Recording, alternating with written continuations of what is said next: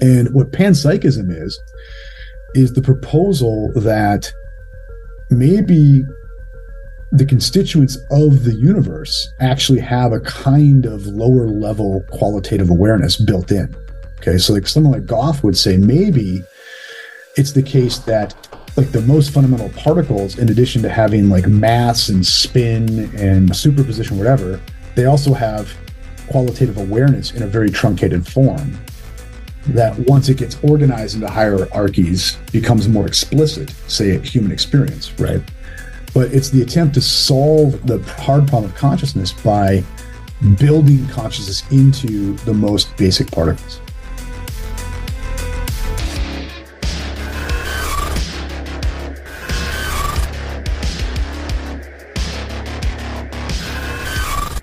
Welcome back. I'm here with Dr. James Madden. Thanks for having me again. Yeah. Welcome yeah. It is. Right. Thank you. All right. So today we're going to talk a little bit about pretty simple stuff like the nature of reality. but before we get kind of into all that, I just want to go through some of what your background is so that we can ground the audience to what we're about to talk about.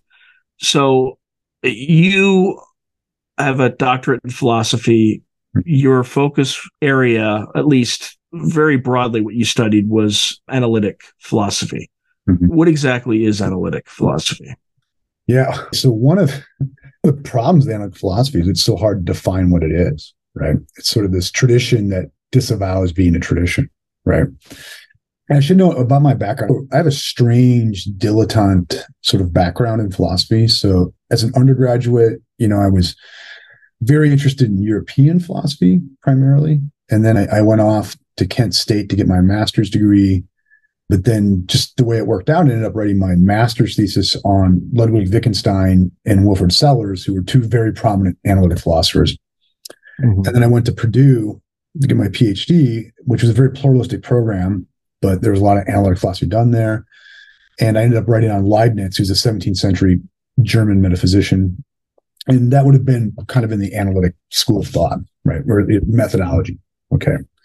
And so uncharitably, I think some people would say analytic philosophy is simply the philosophy that like sort of gives naturalism or scientism like a, a default, right? Okay.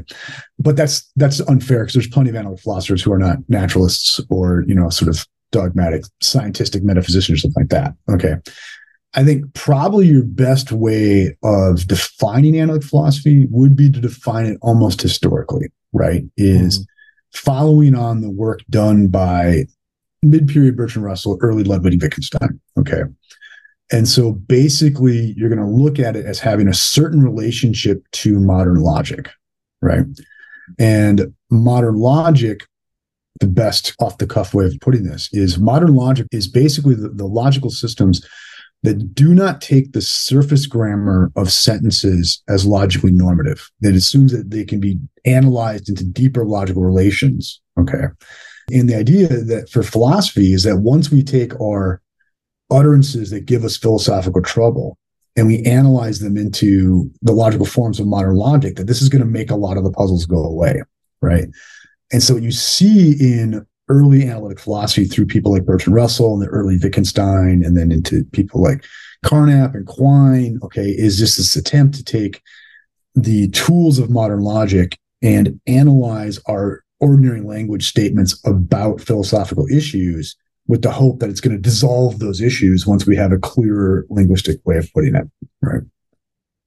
But I'll say this is that since the 1970s, 80s, mm-hmm. what's happened is that idea, that notion, like, so where does the term analytic come for in, in analytic philosophy? It's the idea that it's what we should do rather than metaphysics and epistemology of the traditional sort, where we're speculating about the world outside of language, is we should instead analyze everything into this deeper logical syntax, right? And in doing that, that will basically let us just close the doors on philosophy, right? It'll be shown to be irrelevant, right? Since like the 1980s, what's called analytic philosophy has just become kind of a wild, wild west because you can find plenty of metaphysical speculation. You can find plenty of epistemological speculation, right? And so now I think the way I would put it, the way it's practiced in the university today is it's mainly just the philosophy among Anglo-American English-speaking people, right? Mm-hmm. Where there's a, there's a definite emphasis on logical rigor that might be some would say missing from some European philosophy, but I don't think there's a defining method for it anymore. Now, is there a mathematics around logic that fits into this yeah. analytic philosophy? Well, one of the, the going debates early on, right? And because like think of it, Bertrand Russell, one of the founders of what we call analytic philosophy, was a mathematician, right? Okay. And part of Russell's project was to try to reduce mathematics to logic. Okay. So Russell's great goal was to demonstrate that we could define numbers in terms of sets and then define sets based on the axioms of basic formal logic. Okay. Mm-hmm. So there's not necessarily mathematics in the method, but the same method of early analytic philosophy was proposed, right, as it would take mathematics and fold it into basic first order logic. But what they're trying to do too is like to take the utterances of science and fold them into basic first order logic. So then you would have logic would then become this like system of everything. When the United States and China clash, the world will never be the same, especially when forces beyond reality threaten to intervene. What if the United States went to war with the People's Republic of China? How would these rivals fight for supremacy on land, sea, air, and across the stochastic streams of time? What wonder weapons would be unleashed? What horrors would emerge from the irradiated sludge of the South China Sea? What heroes would rise and forever change the course of history? Tread into the deepest and darkest dimensions of the multiverse, gaze through a kaleidoscope of fractured realities, and bear witness to the disturbing visions of World War III from today's greatest minds in science fiction, fantasy, and horror. Weird World War, China. Available now from Baen Books at Baen.com. Okay, now didn't work, by the way. yeah. yeah, well, I mean, anytime you try to pin something down, yeah, know, it's going to be like trying to fight a Mandelbrot set, right? Where there's just another fractal that emerges. You, you said you did your dissertation on Leibniz. So yes, Leibniz, like the calculus Leibniz. Yeah. yeah. Basically invented it at the same time that yeah. Isaac Newton did. What was that about? My dissertation or yeah yeah because you said it was something that very few people yeah touched. so i got to run the clock back 20 years here because I, I, basically wrote the dissertation and put it in a drawer but so i wrote it on teleology in leibniz okay the idea of mm-hmm. purpose in nature okay and a lot of early modern philosophy rejects the need for the very notion of there being purpose in nature. Like they, they, they see it post Copernicus or really more post Galileo, right? That we don't need the idea of purpose or design or function to explain anything that's happening in nature. Okay. Whereas Leibniz disagreed with that. Okay. So he agreed that, yeah, at the level of mechanistic physics, there's no need for purpose there. But he also thought mechanistic physics could not possibly be a final explanation of things. Okay. So he posited, right. yeah, yeah, he's not, man's not wrong. And so he posited there must be a deeper level of reality, okay, a non mechanistic, conscious level reality that operates for the sake of purpose, right? This is his famous monadology. All right. So you can think of it as like really what Leibniz was, was what people call today a panpsychist, right? Like he thought the fundamental constituents of reality were conscious in some sense, to some level, ends, you know, good pursuing entities, right? That they were propulsive, right? So basically, my dissertation was on his attempts to sort of take mechanistic physics and reduce it to teleology.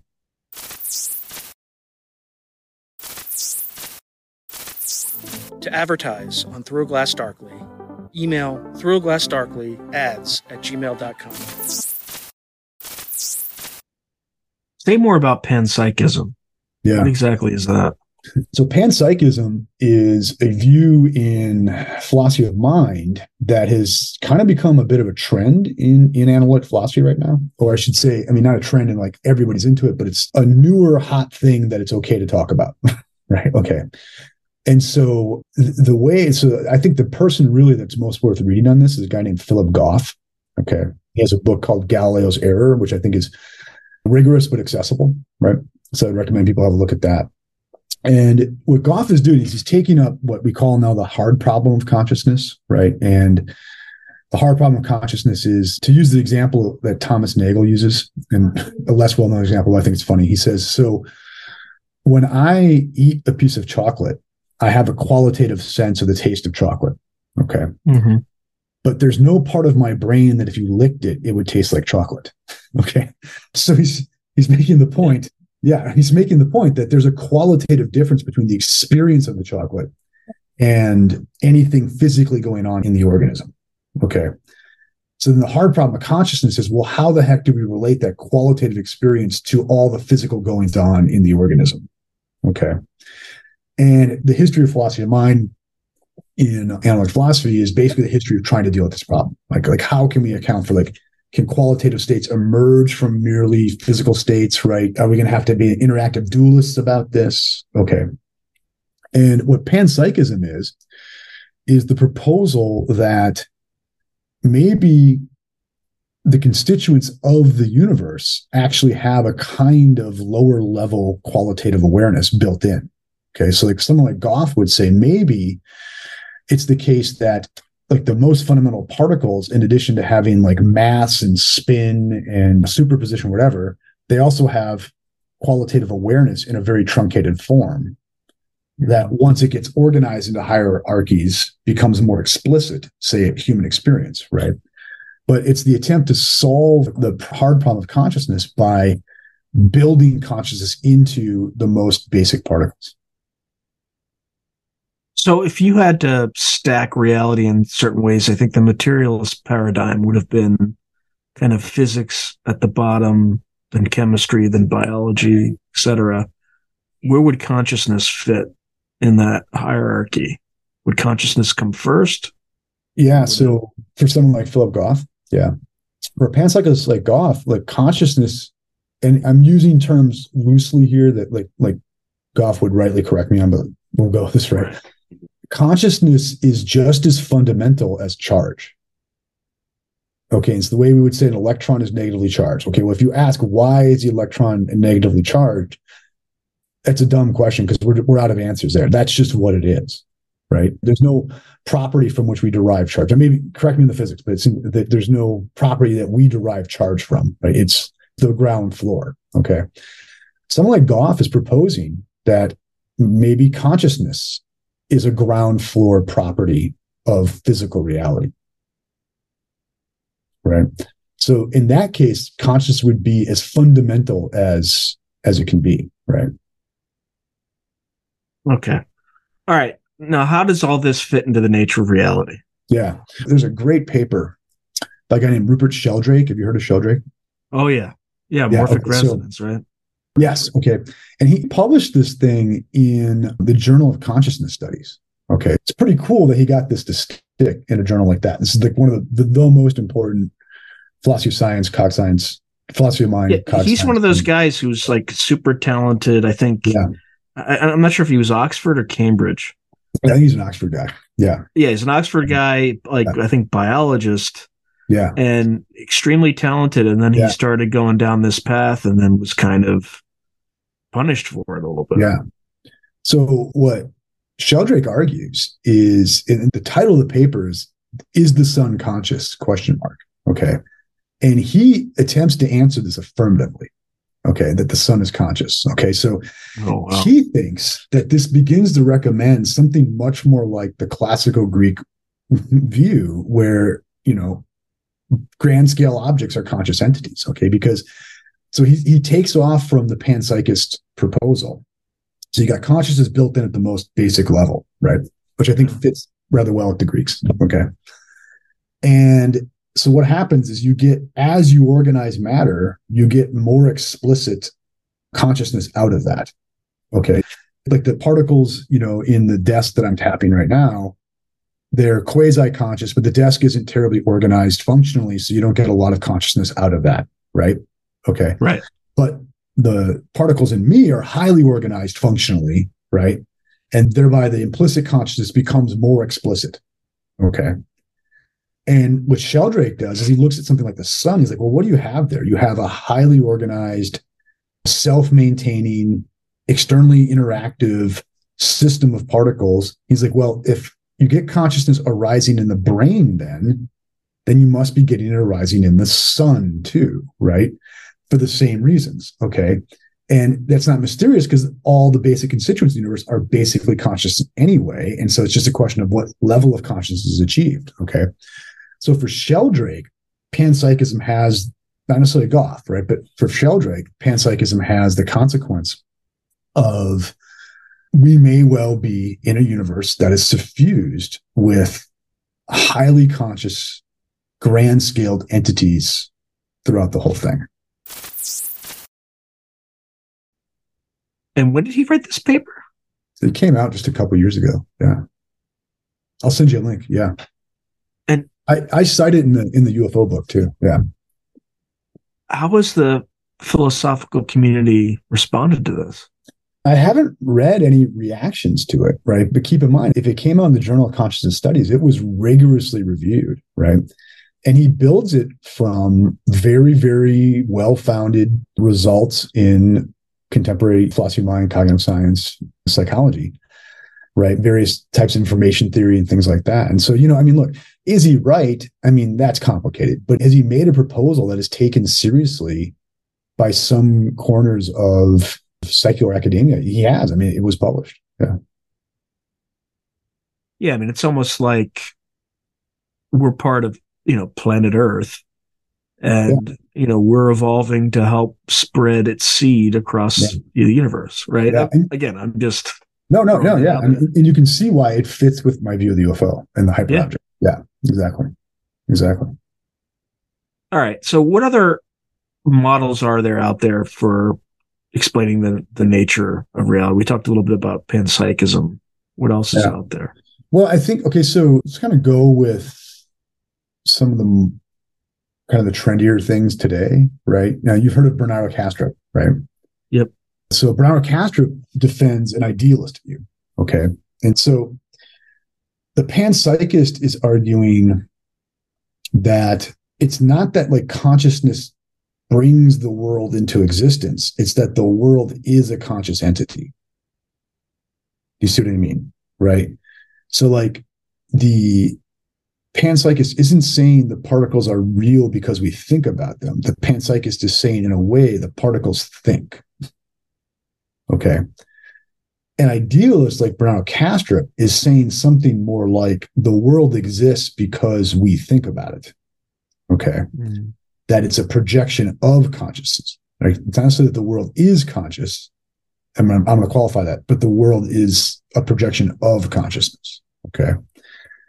And so it's sort of like the classic, you know, if the tree fell in the forest, would anybody hear it if no one was, th- would, would, would it still make a sound if no one's there? A cast. Yeah, there's no, there's no tree. Right. There's no tree. Yeah. There's no tree in the first place. Yeah. Okay. Right. Right. Okay. So why does Kastrup think that? Well, one, Kastrup is, you know, very good with the scientific literature, and he just makes the case based on contemporary physics that the idea that you've got a world independent of consciousness as it's described by physics is it's done right? Right. I mean and i won't attempt to rehearse that literature but it does seem like the best way to make sense of split screen and all that stuff is that there's something about our awareness of things that makes them be determinately okay? He also employs arguments from classic idealist philosophers like immanuel kant okay? And kant will argue time and space it seems like we can't have an experience without time and space, but we never actually experience time and space. Right. So it's like I experienced the green in the background, right? I experienced the black in your chair. I experienced the color of your beard, all that. And I can't imagine having an experience of those things that wasn't in space. But Kant would say, I can't ever experience the space, right? And so Kant's point is that time and space then seem to be not things we experience in the world, but conditions for our experiencing the world They're what make it possible for us to experience. They're not something that we do experience. So the Kantian will then say, look, time and space are what we bring to the menu or what we bring to the experience, not what we get from it. Okay. But then it would then seem like that whole world of time and space, it's not independent of our thinking. It is an expression of our consciousness. Does that does that make mm-hmm. sense? And you see those kinds of arguments in Kastrup too, right? And so Kastrup will make the case that he thinks, look, we have no direct evidence of this. He, how he argues, we have no direct evidence of a world that exists outside of our consciousness. Okay. Any hypothesis we make about a world outside of our consciousness is, in fact, a hypothesis, does not experience. Okay. Mm-hmm. And then he's going to say increasingly because of Kantian arguments, because of various results in, in particle physics and things like that, that's not even a very good hypothesis. Okay. So Kastrup will, will argue and also then we do have things like the hard problem of consciousness how do we make sense of it in our scientific system all that. So he thinks he has a nice neat answer to all those questions which is yeah the whole thing is a projection of, of consciousness right? The universe is a projection of consciousness. Not just that there are conscious entities in it but it is an expression of consciousness right? And then Kastrup's own view of it is very sophisticated right? He wants to make sense of why is there objective experience right mm-hmm. he eventually it arrives at a view that's often called, I don't know if he uses the term called cosmopsychism, where he ends up saying, no, the universe just is a mind, right? And projecting like kind of dreaming itself, right? And what we are, are like split personalities, like schizoid personalities that, that have been torn out from it, right? And then you can see like then his view of like history and life is the attempt to like reintegrate with the cosmic mind. He has a very Jungian view, view of things. Yeah. So that too, though, that kind of cosmopsychist idealist view, whereas like 30 years ago would have been laughed out of the room among analytic philosophers, is actually something you can find published in serious academic literature now. What changed? What made that view more palatable yeah. today versus 30 I, years ago? I think the two things is, you know, philosophers are always two generations behind in the science. Okay. Right. Hmm. So, and I think for a long time we all thought to be good you know secular intellectuals who were into the science was to be like hardcore determinists right? And to think of a world of hard dry things bumping into each other independently of us right? And i think finally a lot of us got the message like that's not even the scientific picture. Like that's been right. dead for a couple generations right and I think, secondly, the hard problem of consciousness is it's just hit home with a younger generation of philosophers. It's just not going away. Our attempts to reduce consciousness to something physical are just, they're not working. Right. And I think like the really epic making book there was David Chalmers, and I think it was in 96, you know, published a book called The Conscious Mind, where he said, look, guys, it's not working. right. We are not on our way to solving the problem of hard consciousness. And he starts proposing things like panpsychism, right, as solutions to this, right? I think work by, you know, people like Thomas Nagel too, you know, who has for, you know, 30, 40 years been pressing this issue and has en- entertained views like panpsychism as solutions to it, right? So I think it's just those two problems is like one, the the irreducibility of consciousness in physics, right, is has mm-hmm. become unavoidable, right? And I think the just the irreducibility of qualitative consciousness has become unavoidable to a lot of people. So where does this field go next? Yeah, well, that's the question, right? So I think you, you have interesting people like Goff, you know, doing what would have been crazy, proposing panpsychism, but now he's you know creating quite a bit of followers, right? And I'm sure he's got dissertation students that are going to go out there and you know pollute the universities with these great ideas, mm-hmm. right? hopefully, right? So I think that'll be a thing for a while, right? I think interestingly, I think it's hard to even predict academic where academic philosophy is going to go because, for instance, when I was in graduate school, podcasts weren't a thing, right? They weren't a thing at all, right? And now I know of graduate students who have amazing philosophy podcasts, right? And you wondered, like, did those guys and gals ever get university jobs? Right. Or will they? It's a good question. It's a good question. And if I had it back, if I could be a podcaster instead, would I do it? Right. Because, like, you want academic freedom, right? You don't want to have to deal with a lot of the grunt teaching and stuff like that. So I wonder how many, like, really bright people who are getting PhDs in philosophy are going to just say, you know, the heck with it. I'm going to going to go ahead and create content and enter the fray that way. And think of like the kind of academic freedom that gives you, right?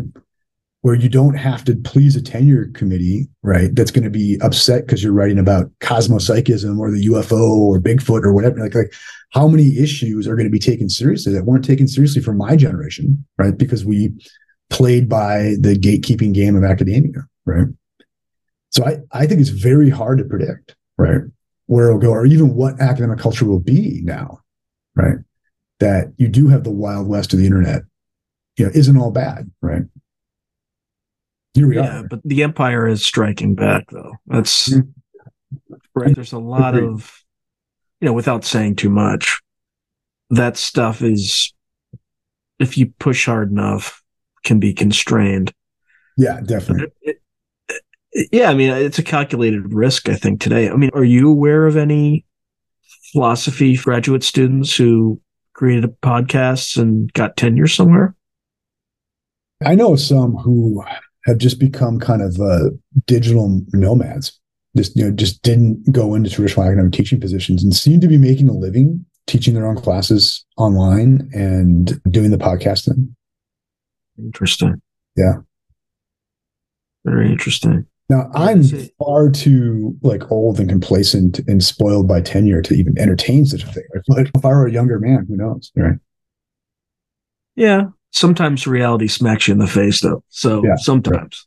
Right. Yeah, look, once again, I'm in my comfortable office here. You know.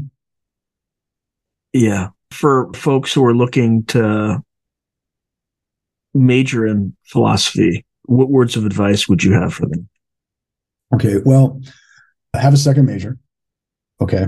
And I always strongly encourage anybody I'm advising to get a second major in something that has a fairly immediate make a living result. Okay. Like accounting or something like that. Yeah. Accounting, economics, you know, even like math. I mean, like, you know, people who major in mathematics do not have a hard time finding work because you have a certified smart person label, you know, right? I do recommend that because the job market in academic philosophy has never been great. It's only getting worse. Okay. I always advise them if they do think of grad school, do not borrow money to study philosophy in grad school because you may well end up not with a job in that field, right? Because that, that's always a worry. Okay. Now, so there's those kind of like practical things. Okay. Beyond that, though, I advise my students who are majoring in philosophy not to be in a hurry. Okay. Not to be in a hurry. A lot of times young people want to just kind of check the box in the classics and then get into like the most contemporary recent stuff. Okay. I do not recommend that. Right. I think mm-hmm. right now, right at this point in my life, I spend more time rereading the classic stuff than I do like the contemporary literature. Okay. And the really, really smart, interesting philosophers that I know, that's what they do too. Right. So I would advise anyone majoring in philosophy as an undergraduate to realize the fact that you have four years of leisure to study something like philosophy is makes you, in terms of human history, like a one percenter in terms of privilege, right? Mm-hmm. Right. And you should take advantage of that to take your time, not be in a hurry, and just simply read the classic books of the field. So today, who do you think is? I'm putting you on the spot here, and you yeah. don't have to answer this. Sorry. Who do you think is the most talented living philosopher today? Oh my gosh, that's a tough one. Okay, I think there's a guy named. Why, why don't we say top three, and then you yeah, don't have to put yeah, them in any particular no, order. So there's a okay, it's fun. There's a guy named Graham Harman who basically founded the field of object-oriented ontology. Okay, and I think he is very important in that whether you like what he's done or not, he's thinking new thoughts. Right? He is philosophizing. He's not just doing commentary. He's not just publishing minutia arguments in journals that'll be read by two other people in his field and things like that. I mean, I, I think of Graham Harman as as a philosopher, right? So yeah, and whether you agree with him or not, I think he's definitely should be read and, and is accessible to a broad audience. And he intends to write that way too. Okay. So yeah, Harman definitely comes to mind, right? Can I go with a recently dead one? Sure. Sure. Actually, no. I'll give, I'll give you a, a living one. It's a guy named Jonathan Lear at University of Chicago. Okay, and Jonathan Lear is a very interesting guy. Like, so he was one of the absolute deans of Aristotle scholarship for a long time. Okay, wrote maybe the best book on Aristotle, I think, called The Desire to Understand. Okay. Like mid two thirds career, I guess he kind of dropped out and became a psychoanalyst. Okay. Yeah. and now is writing incredibly interesting books that draw on both the classical tradition and the psychoanalytic tradition. Okay. And he wrote a book very recently, and eh, probably like the last five, six years called Radical Hope, right? Which I think is one of the best pieces of social philosophy for our time. So, like, I definitely recommend Jonathan Lear. Okay. Another philosopher that influenced me quite a bit, uh, who's still around, is a guy named Robert Brandom, the University of Pittsburgh. Okay. Mm-hmm. And especially in philosophy of mind matters, I think he's very helpful. His writings are utterly opaque. okay. But mm. he wrote a short book that summarizes a lot of his later work called Magnanimity and Trust, which I highly recommend. And that will give you a great introduction to Hegel. Right. And let's see, who else would I put on there? Oh, there's a philosopher named Charles Taylor, right? Who I think co-wrote a book with a guy named Hubert Dreyfus, which came out a couple years ago called Retrieving Realism. That I highly recommend, especially for people interested in the Umwelt kind of hypothesis. Yeah. And where did the the whole concept of Umwelt come from again? Like it's originally a concept in like early 20th century behavioral biology, but then it gets pulled into Heidegger's phenomenology and then later mm-hmm. into cognitive science through people like Andy Clark. Okay. All right. Who's your favorite philosopher of all time? Oh man, that's a tough one. A top three is fine. Yeah, tough. Well, I mean, like, okay, so so like when you when someone asks you, you know, like who's your favorite rock band, you say the Beatles, right? You're sort of like, I mean, come on, like anyone could say the Beatles, right? you, know what I mean? Like yeah, Led Zeppelin, like, like, like, come on, right? But look, I mean, I am never bored by le- reading Plato, right? I've probably read Plato's Republic once a year for the last 20 years, right? And I'm still not bored by that book. I still discover new things by reading that book. Okay. So I don't think I've shaken Plato. So definitely Plato, definitely Aristotle, but I don't divide them as much as many people do. Okay. I kind of like wake up in the morning worrying about Nietzsche and like eat my lunch worrying about Nietzsche, then like go to bed at night worrying about Nietzsche. So I think I have to say Nietzsche's like on my list, right? Without a doubt. And the other thing too is you learn a lot about yourself when you look at the index to one of your own books. Okay. Because it's telling you who you really cite, right? And I, I had this book in philosophy of mind come out earlier this this year, thinking about thinking.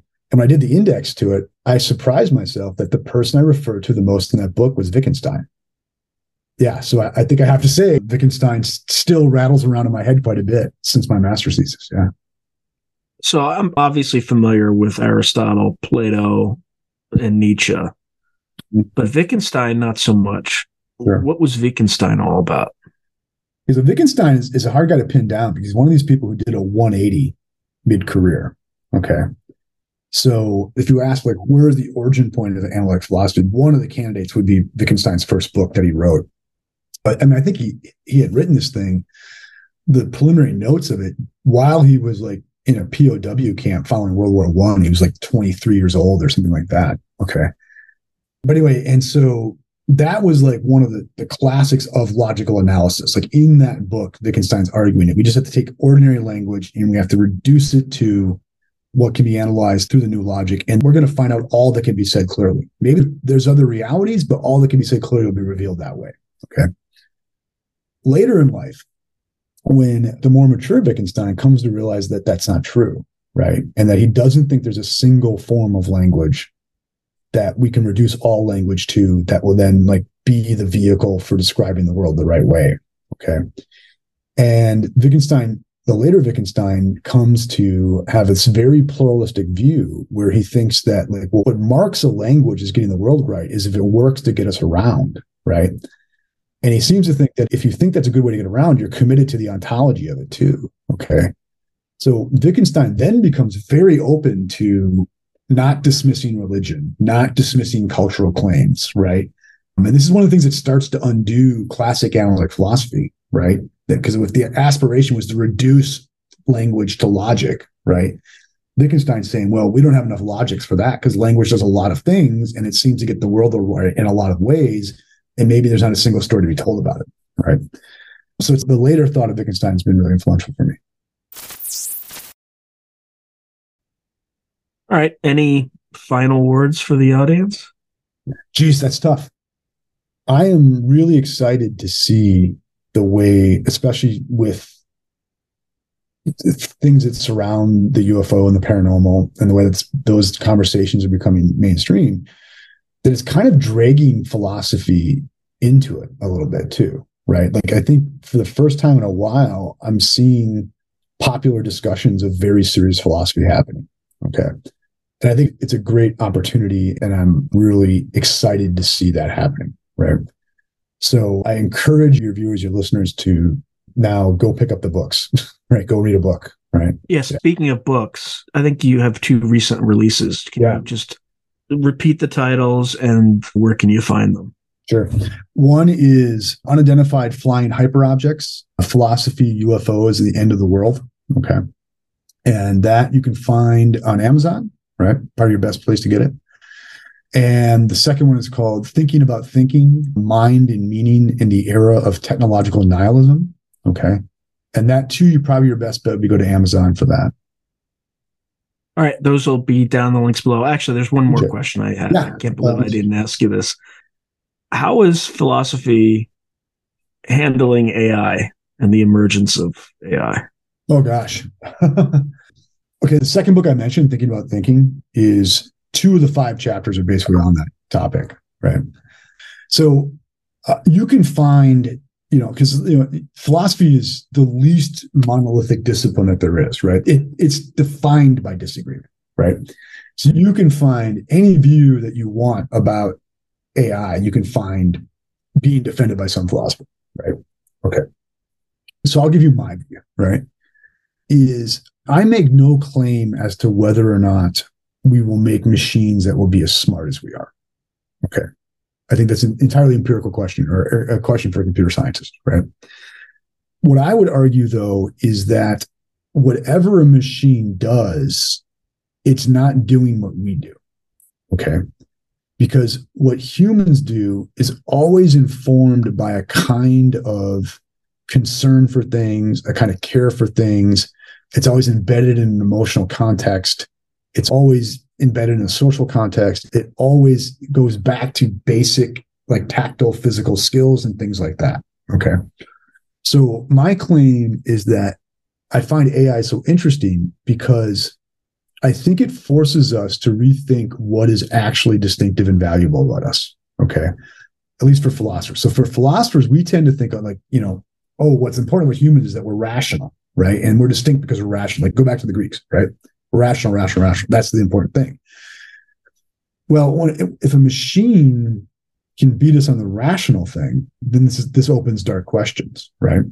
And then if we end up discovering them, but what makes our particular rationality different from the machines is that it's embedded emotionally, it's embedded culturally, it's embedded in attachment relationships to other human beings, and all of that.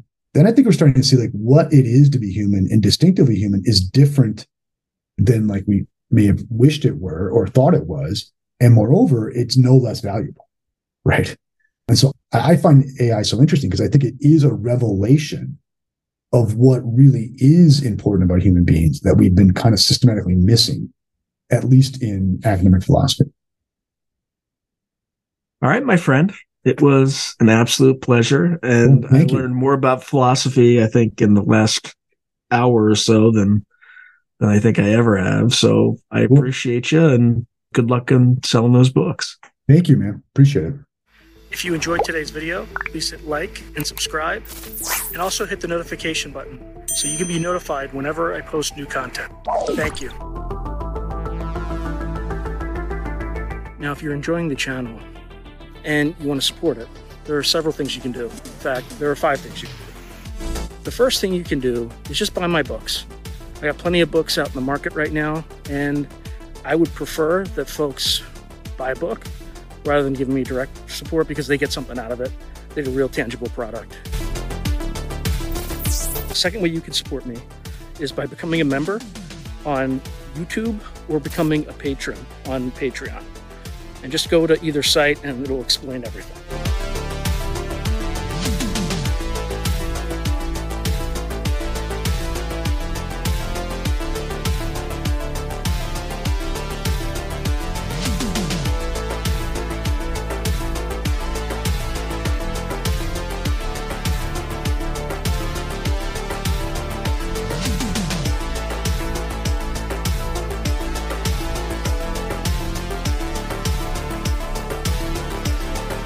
Way you can support the channel is by checking out my merch site,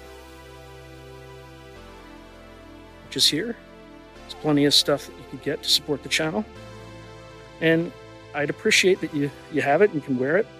Not only do you help support the channel, but you also help promote the channel, and I appreciate that.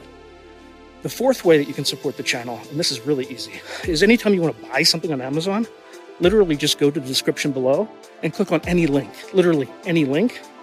The channel gets a cut of that and it costs you no extra money. You just go through the link as I'm part of the Amazon Affiliates Club. The fifth and final way you can support the channel is through donations. Now, I don't prefer these because it's more of a expression of gratitude, but you don't really get anything out of it as a subscriber to the channel. However, if you decide to do these options, there's two options. There's Buy Me a Coffee, which is a separate site, and there's also you can go through YouTube with either a super chat, super sticker, or super thanks. Again, I prefer Buy Me a Coffee because that organization takes less money than Amazon does. But either way, I appreciate any support you, you are willing to give the channel. So thank you very much and keep watching. I really appreciate it.